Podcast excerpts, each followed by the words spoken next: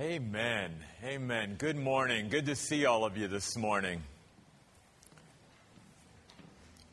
Great worship as always, and uh, the songs just go so well with the message this morning. Hey, uh, every once in a while, I just have a lot of announcements I need to get through, and uh, I apologize for that, but I'd rather do them now and just let the Holy Spirit have the end of the service instead of coming back to these announcements. Let me uh, make a couple for uh, our church and our men. Uh, the Oasis Men's Retreat is April the 8th and 9th at Top of the World. And uh, so, uh, guys, that's always a very special weekend for all of you. Uh, please don't forget about that and talk to Woody and sign up. And then our church is going to be part of the Harvest America Greg Laurie uh, rally and, and uh, festival out at University of Phoenix Stadium, June 11th, uh, this coming summer. Uh, so uh, I know Mark Carlson is sort of heading that up. And if you have any questions, we'll certainly let you know more about that. Wednesday night, I love the turnout on Wednesday night that we've been having, and uh, would just hope that that continues. And this Wednesday, we're going to be talking about one of my favorite subjects, the Bible. And um, we're going to be talking about why the Bible is the Word of God. If someone was to ask you, why do you know the Bible is God's Word, that you can trust it, that you can believe it, what answer would you give? We're going to talk about that Wednesday night, so we hope that many of you will come out for that.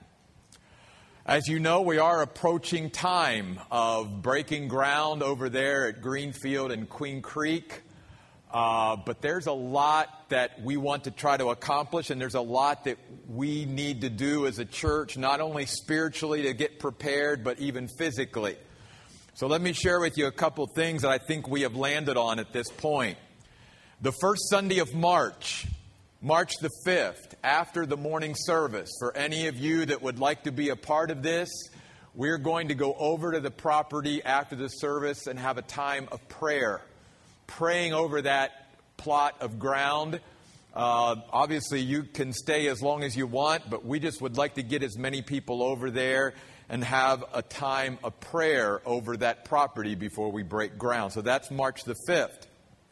Then the first Sunday of May, May the 7th, we are going to attempt to get everybody over there, as many that can, and we'd like everybody if we could, after the morning service, so that we could get a picture of everybody on the property again before it gets to the point where it doesn't look like that anymore. Um, so, a lot of those things we want to take care of. But also, know this that because of your generous giving, we have been able to pay cash for the property and can start to build back up our building fund once again. We're also looking to be able to borrow a small amount of money as well. But even with that, that doesn't cover all the expenses that this building is, is going to present to us. So I am just coming to you today again, asking you if you have already given to the building in some way, thank you. That's between you and God.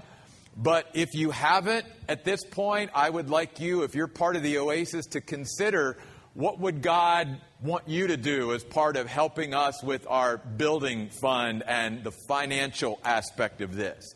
There's a spiritual aspect of this, and we're taking care of that even right now. But there's also obviously a, a physical, uh, you know, financial, uh, all of that. And part of that is, you know, the raising of funds. And we don't talk about money hardly at all at the Oasis, and yet it is a reality. And so, again, we thank you all for your generous giving and uh, just ask you, between you and God, what would that look like for you as far as helping us to get to that place so that we can even expand our ministry and teach the word and teach, lead people in worship of God in, in a greater uh, way. And then uh, we have many new people who are coming to the Oasis. And again, as I said last week, we would love to get to know you better and allow you to get to know us. And we'd like you to be a part of sort of just a fellowship. And I, I wanted to say this last week and I forgot. I promise you that if you come to this, this is not a test.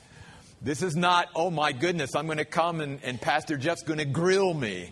Uh, he's going to want to know how much Bible I know and all that. No, not that at all. It is literally, we want you to come and relax and just have a time of just getting to know us and maybe some other new people here at the church and just to hang out together.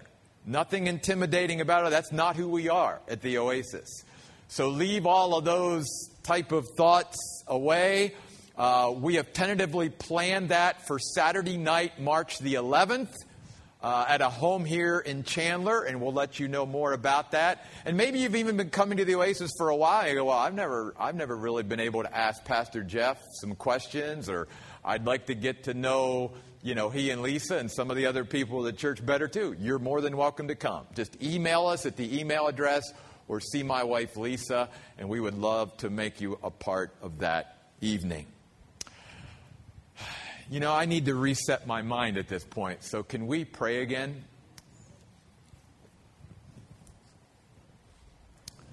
Lord, I pray this morning that we would see the immensity of Jesus Christ. That, Lord, we would realize through your word and through the working of your Spirit that Jesus Christ doesn't fit into any of our boxes. That Jesus Christ, you do not fit into any of our categories. In fact, you defy all categories that we would ever put you in. You are greater than we could ever imagine. And I pray today, God, that we would see you in that way. I pray, God, that this morning we would hear you in a very clear way this morning. And that we would see you, God, like never before.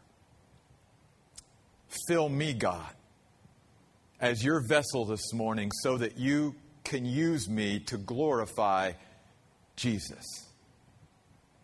And may this time we spend here today at the Oasis not just be a time of checking off a box in our life, of fulfilling our religious duty, if you will, but may today be a life changing encounter with the living God. These things we pray in Jesus' name. Amen. Mark's Gospel, chapter 6, verse 52, is where I'd like to begin this morning. In the passage we're going to look at this morning, and it's a pretty big one, it goes from the end of chapter 6 almost to the end of chapter 8. We have the great physician, Jesus Christ, testing the health of our hearts testing the health of our ears and testing the health of our eyes this morning. And Jesus is not giving us a physical examination as much as a spiritual examination. He wants to show us where our hearts, our ears, and our eyes are spiritually in relationship to Him.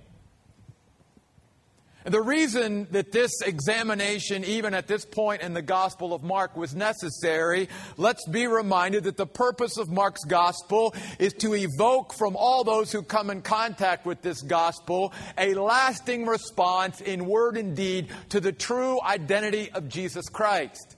The true identity of Jesus Christ. And yet, up to this point in the Gospel of Mark, even those who were following Jesus and following him closely still weren't getting it, if you will. In fact, you remember from last week that we had just got done sharing how Jesus had fed thousands of people with five loaves and two fishes. You know the very familiar story from the Bible.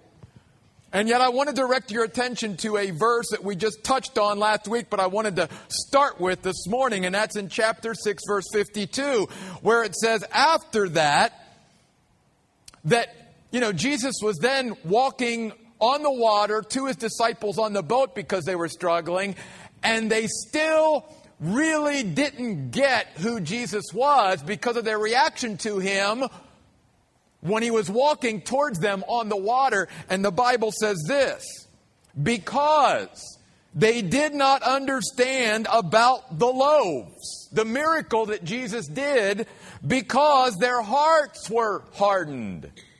Think about it.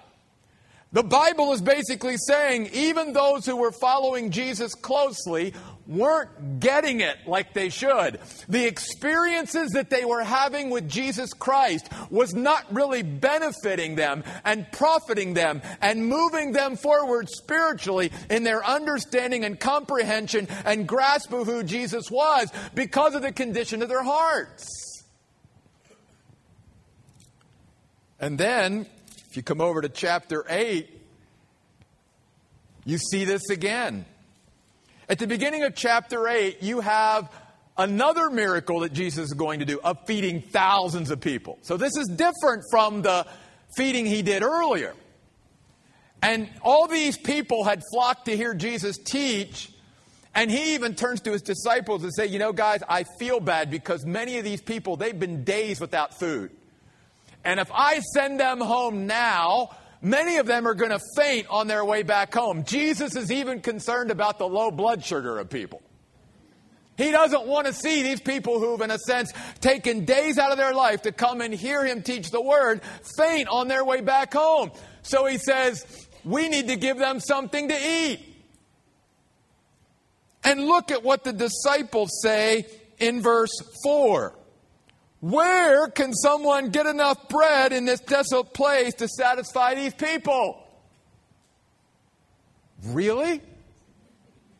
You're looking at Jesus Christ, right? The one who just got done a few days earlier feeding thousands of people with loaves and fishes. You've seen him walk on water. You've seen him raise the dead. You've seen him speak to the winds and the waves and they become. You've seen and experienced all these things. And you're looking at him going, Yeah, I don't know what we're going to do, Jesus. I don't know what we're going to do. How, instead of looking Jesus, well, Jesus, you're the answer. You can do this, right? No. Where are we going to get so much food? And then, of course, Jesus says, What do we got again? And they say, Well, we got seven loaves of bread. And he feeds thousands of people again with just seven loaves of bread. When you drop down to chapter 8, verse 11, the Pharisees, the religious leaders of Israel, come out to Jesus and basically again begin questioning him. And they say they're always looking for a sign. And Jesus is saying, Why is this generation always looking for a sign instead of truth? Because signs do not save or deliver or rescue any of us, faith does. And Jesus is simply pointing out here that you have all the signs. I've given you signs.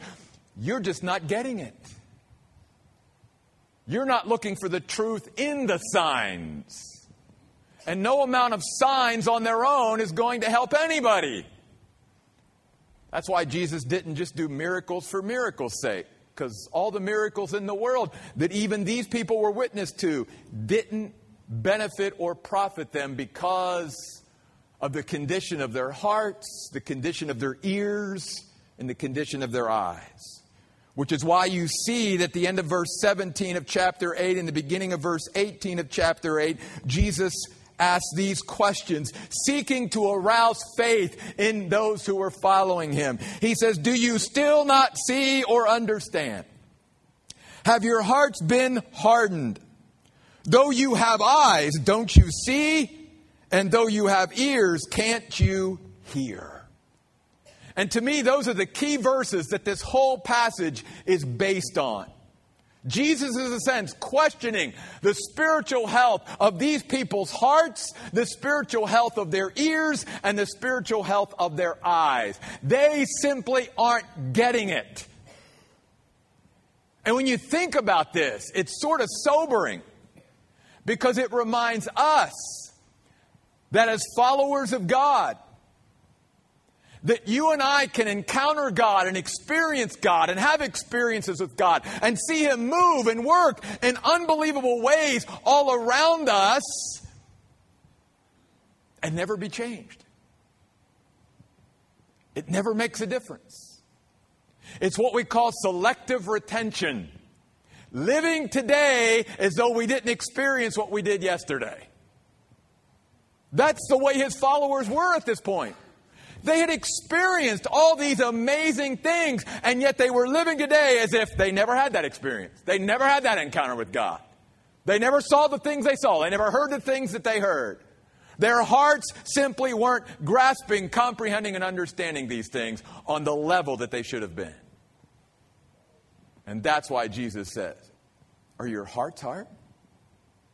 Do I have your heart? Are your eyes really seeing, perceiving, discerning the things that it should? How about your ears? Are they really hearing me? So, with that, as I said, the great physician takes this passage and the things that happen here, that's recorded here, to test the health of their hearts, their ears, and their eyes. And I want to look at these for just a few moments this morning. If you go back to chapter 7, at the beginning of chapter 7, again, the religious leaders continue to nitpick at Jesus and his followers. And they come up to Jesus and basically question him and say, Why aren't your disciples, your followers, going through the ritual washings that are traditional in our religion?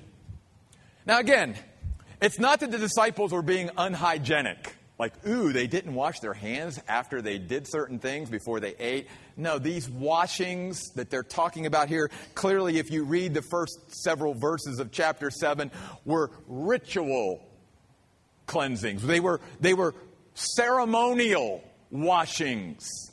They were part of the Jewish tradition that was made by men, not commanded by God. And Jesus takes this opportunity to say in verse 6 and in verse 7, as he quotes Isaiah the prophet, this people honor me with their lips, but their heart is far from me. They worship me in vain. Whoa. It means to me as God, all their worship is meaningless. It is empty. It's not worth anything. Why? Because I don't have their heart. This people has become very good at checking off all the religious boxes of their life. They know how to, to talk the talk, if you will. They know how to go through all the ceremonial, outward, external things, all the superficial things they've got down. And to anyone outwardly, they look spiritual. But Jesus says, I don't have their heart. They've never given me their heart. That's why religion, if you will, is such an abomination to God. Because religion is man's attempt to reform himself from the outside in. So he tries to again do what these people were doing in Jesus' day. It had nothing to do with the heart, it had everything to do with all the external things, all those religiousy things that we can do, all the religiousy things that we can say but our heart's not really with God. And, and God is saying here, he, He's saying, I don't care about that. That doesn't mean anything to me. God is all about transformation or transforming us from the inside out, and that starts at the heart level. Because God says, if I have your heart, then all those external things, they'll start taking care of themselves. Which is why in chapter 7 he goes on to say, You're so worried about the things you put in your body and the foods you eat and all that kind of stuff. He says, That doesn't mean anything. All that does is go into your stomach. He said, That's not the issue. Jesus basically saying the heart of the problem is the problem of the heart. And our behavior doesn't regulate our heart. Our heart drives our behavior. And so Jesus says if you and I would just give him our heart and pay attention to our heart and let God do an operation on our heart and let him change our heart. Because God's the only one that can change our heart. And some of us need our heart changed this morning. Some of us need God to do an operation on our heart. We've got to quit trying to check off all the boxes and quit trying to just get, you know, all the externals right and just give God once and for all our heart. Because our worship is in vain unless God has our heart. All the singing that we do, all the raising of hands and all those things are wonderful. But they mean nothing to God if God doesn't have our heart first. All the service and ministry that we do. God could really care less about if in that service and ministry He doesn't have our heart. They honor me with their lips, but their heart is far from me. And so God is testing the health of our heart and basically saying, Do I have your heart? Do I really have your heart? Or is there something I need to do, some operation spiritually I need to do at that level, some change that needs to take place? Then, over in chapter 7, verse 31, we come to a miracle that is only found in the book of Mark. And then we're going to look at another one only found in the book of Mark this morning. This is where we see Jesus testing the health of someone's ears. I'm sorry, these stories just are very, um, they get me emotional. I guess because I've, I've been immersed in these stories for weeks now. And I, I, I, wanna, I want you to see some of the things that God showed me in these stories. And don't go too fast because we miss something when we do. The Bible says in Mark 7:31, then Jesus went out again from the region of Tyre and came through Sidon into the Sea of Galilee into the region of the Decapolis, and they brought to him a deaf man who had difficulty speaking. We'll come back to that in just a few moments. Literally, in the original, a stammerer. And obviously, if someone is deaf and can't hear, they obviously have problems speaking as well. And notice the Bible says they asked him, Jesus, to place his hands on him. Now, notice what Jesus does. Jesus, first of all, took this man aside privately away from the crowd. Jesus was not a grandstander. Jesus was not about promoting, in a sense, myself just to get a big crowd and a big following. Jesus was never about that. That means nothing to Jesus. Jesus is about meeting us, each of us individually, where we are and entering into our life and ministering to us on a one on one level. And sometimes, listen, Jesus sometimes can minister to us in crowds, but also there are times where ministry has to take place one on one with Jesus. You know, there have been many people, even today in ministry and, and Christians, that go, he, Jesus missed an opportunity here. Taking this man away privately and just doing this by, oh man, he missed a promotion here. No. Because Jesus doesn't care about drawing crowds and all the mass hysteria that was going on around him. That was never what Jesus was about. Jesus is about meeting us where we are and taking care of the needs in our life if we're open to Him. And He's still like that today, my friends. He wants to meet each of you right where you are and meet your needs and bring healing and wholeness into your life. And then the Bible says that Jesus took him aside privately away from the crowd, put his fingers in the man's ears, and after spitting, he touched his tongue. Ew! The germaphobes among us are riling up like, oh, Jesus, I don't know. You were spitting and oh, touching and yeah, I, I think Jesus, some of the things that he did, you know, we would have probably been a little uncomfortable with. But here's, here's part of why Jesus did that. Remember, this man can't hear. And this man doesn't know sign language. This man maybe can't even read lips. So Jesus wanted to very visually show this man what was happening and going to happen to him. He literally wanted to enter into his world. That's the kind of God that we have. He is so moved with compassion that he's willing to enter into our world and minister to us at that level.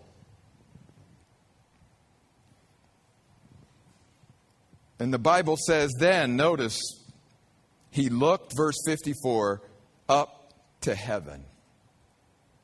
It was if he was saying to this man who was deaf, this is, this is where your healing is coming from. This is heaven coming down to you. And even Jesus, the God man, was acknowledging here that I'm looking to my Father here at this point. It's just amazing what was happening here. And then the Bible says that as he was getting ready to speak, it also said, he said with a sigh. This word speaks about the deep emotion that Jesus is having here as he's ministering to this deaf man.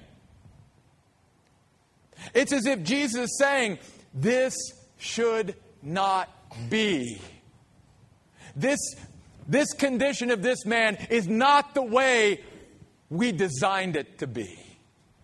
This is not who I, the Creator, created it to be. Things like deafness and all of these things are the result of sin coming into this world. But this is not the way God designed it to be. And then the Bible says he spoke. And he says to this man in Aramaic, Be opened. Do you think the man heard those words? Can you hear the voice of Jesus today? Because Jesus, like physically wanting to open up this man's ears, was using this again as an illustration. It was so much more than just a physical miracle here. Jesus was teaching in this passage on the health of hearts and now the health of ears. Are your ears open? Do you hear my voice? Are you truly getting what I'm saying to you? And can you drown out all the other voices and messages coming into your life? And can you, as one of my sheep, truly hear me speaking to you? Because it's so important that we do. Because so many people have a spiritual hearing problem. It's like they're listening, but really not listening. We're not really getting it as we should, which is why Jesus said later on, You have ears, but I don't think you're hearing. Because it's not the physical ear problem, there's something else going on. And immediately the man's ears were opened. And notice this his tongue loosened and he spoke plainly. There's another miracle. Not just that Jesus opened up the man's ears, but now gave him the ability to immediately be able to speak after really never being able to even hear or speak well. What would have normally taken years of speech rehab therapy to be able to get to that point, Jesus gave him the ability to speak. Why? Because Jesus is also giving us an illustration that what he wants to do in our lives is remove anything and everything that keeps us from worshiping him and praising him. You see, in heaven, there will be no one who has difficulty speaking. There will not be anyone who has difficulty hearing or seeing or anything. All those bears, there will not be fear anymore because many times, even amongst God's people, the reason we don't worship God as we should, the reason even maybe we don't sing out like we should and praise Him like we should is because of fear. All that will be gone. When you and I get to heaven, oh, we're going to worship and praise God, and there's nothing going to hold us back. Nothing. Because God's going to remove anything and everything that holds us back from worship and praising Him now will be gone. gone. You see in this miracle the hand of the Creator fashioning and refashioning his fallen creation in this deaf man. And then notice the response of the crowd. Don't miss this. First of all, Jesus ordered them in verse 30, uh, 56, or I'm sorry, 36. Jesus ordered them not to tell anything. But the more he ordered them not to do this, they proclaimed it all the more. They didn't listen to Jesus. And again, many of us look at that and go, why does Jesus not want them to go out and tell everybody what he's doing? Because again, Jesus was never about creating some kind of hysteria around him. Because Jesus understood if these people get a hold of me it's not going to be about making sure that I follow my Father's will and get to the cross and die for sins, which is ultimately why I came. It's going to be trying to prop me up as a political figure to rival the Roman emperor and the Roman government because all they care about is overthrowing their Roman oppressors. They really don't care about God coming into their life. So Jesus was never about the big crowds and the hysteria because he knew the heart of people and why they really wanted to elevate him.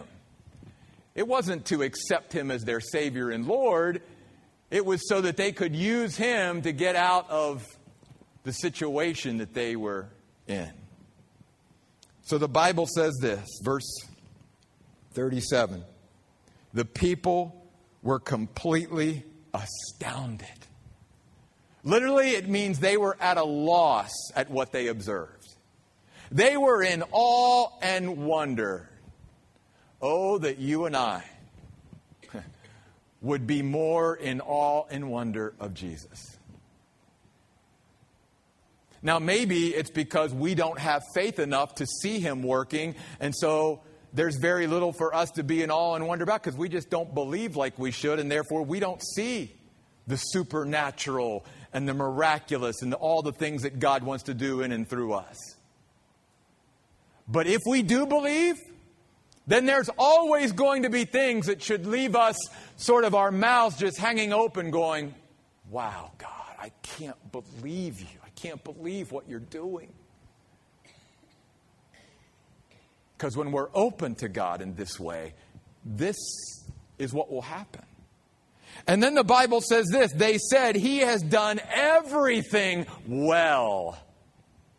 One of the ways you and I can sort of get in touch with what the words mean, even to a, a greater depth, is especially in the New Testament, is to find is there anywhere else in the New Testament where this word is used? It's not. It's the only time this word is used. But in the Septuagint, the Greek translation of the Old Testament, this word was used by translators in guess where? Genesis 1:31. Where after God had created everything, he looked out at his creation and he says, everything was very good. See, the Bible is even recognizing that these people recognize that Jesus makes things good. Jesus makes things beautiful, which is why Solomon writes in the book of Ecclesiastes, in an appropriate time, God makes everything beautiful in its time. Because that's who God is. He even makes the deaf hear and the mute speak. God wants to open up our ears. He wants to loose our tongues. He wants to heal our hearts. And then over in chapter 8, verse 22, another miracle that is peculiar to Mark's gospel alone, not found in any other. The Bible says this then they came to Bethsaida. They brought a blind man to Jesus and asked him to touch him. And he took the man by the hand and brought him again outside the village. Then he spit on his eyes, placed his hands on his eyes, and asked, Do you see anything?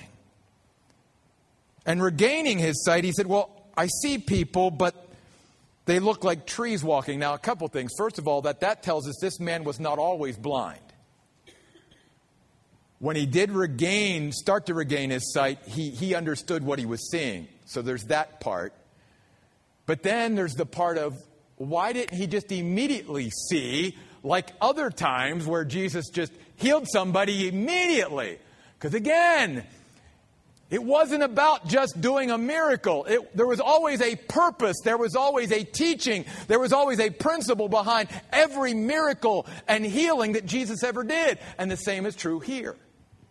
So then the Bible says that Jesus placed his hands on the man's eyes again, and he opened his eyes, and his sight was restored, and he saw everything clearly. Well, it's not because Jesus couldn't have healed him immediately to begin with. So why this two stage healing? Because Jesus wanted to show everyone around him something. That many of the people who were following him now weren't seeing him clearly. After all that they had seen, they saw the waves obey him. They saw the wind listen to him. They saw a dead girl raised from the dead. They, they saw him heal deaf people and, and all of these different things. They saw him walking on the water. But they still weren't grasping, comprehending, understanding who he really was. Just like this man. It was like they were seeing, but it was sort of foggy, sort of cloudy. I don't see everything clearly yet. And that's why then Jesus comes back and then goes, Now I'm going to touch you again, because Jesus wanted to show that it is only through my touch and my ministry to your spiritual eyes that you can really see me for who I am and see what I have for you and see my will for your life and understand things from my perspective. It's only from the touch of Jesus that we truly can see. Have we allowed Jesus to touch our spiritual eyes so that we are seeing things as He sees them? Have we allowed Him to touch our ears so that we hear the things as He is saying them?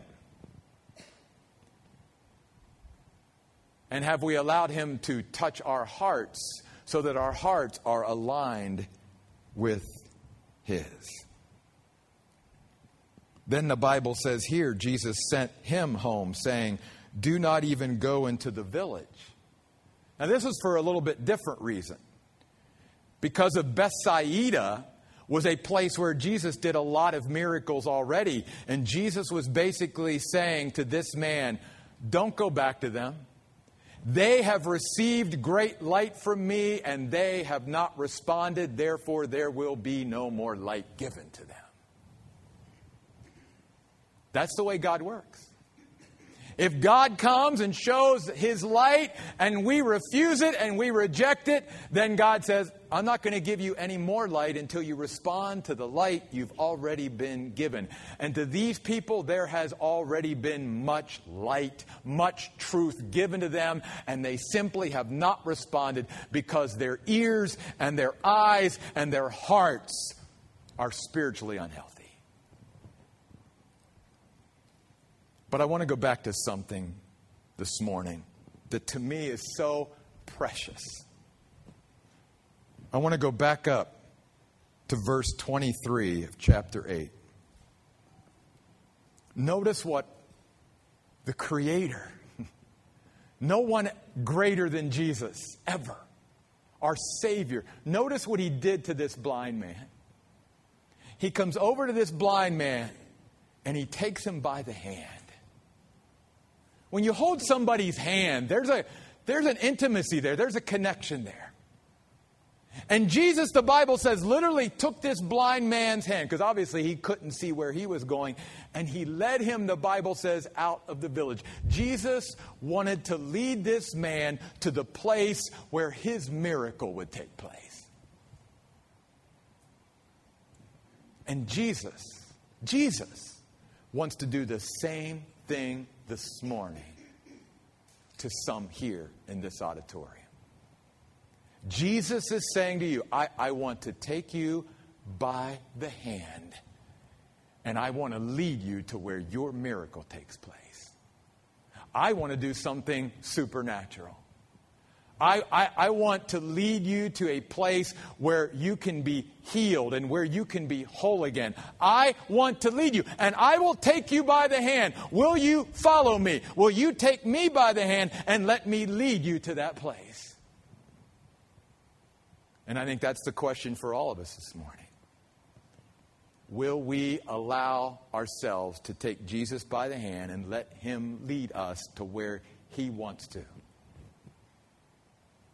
To a place where He can heal our hearts, He can heal our ears, He can heal our eyes. He can give us greater understanding and insight into who He is and how He works and how He operates and what He has for us so that we make sure that we don't miss a thing. God wants to do that with us as a church. See, that's why we're in this season before we ever build that building because buildings mean nothing to God.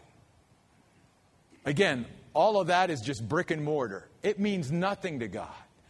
Any more than our religious stuff means anything to God if our heart is not God's. And God is preparing His people here to make sure that we are at a place that when that move finally happens, that it's never going to be about buildings and anything external and anything superficial. Those things are going to be nice and they're, they're going to give us opportunities to minister in ways that we can't right now here at Basha High School, but it will never be more important than making sure that we as a people have the spiritual heart, the spiritual ears, and the spiritual eyes to be able to see God hear God, and know God. Let's stand. As our worship team comes, let's close in prayer. God, I pray today that we would not be here today just to check off a box, just to go through Well, that's what I need to do on Sunday morning is go to church. That's good. But it's all about the spiritual health of our hearts, our eyes, our ears. Making sure, God, that we truly hear you, see you, and know you as we should. And God, you have shown yourself so greatly. There's nothing you can't do. There's nothing too difficult for you. You just ask us to trust you, to take you by the hand and let you lead us to the place where our miracle, something supernatural, some change, some healing, some wholeness, can be experienced by us with you, God. And so I pray today that there would be some folks here in this auditorium who feel the need to do that, who feel the desire from you to do that, and who have the faith enough to come and say, God, I, I want to take you by the hand this morning and let you lead me to my place, God, that you have for me. These things we pray in Jesus' name.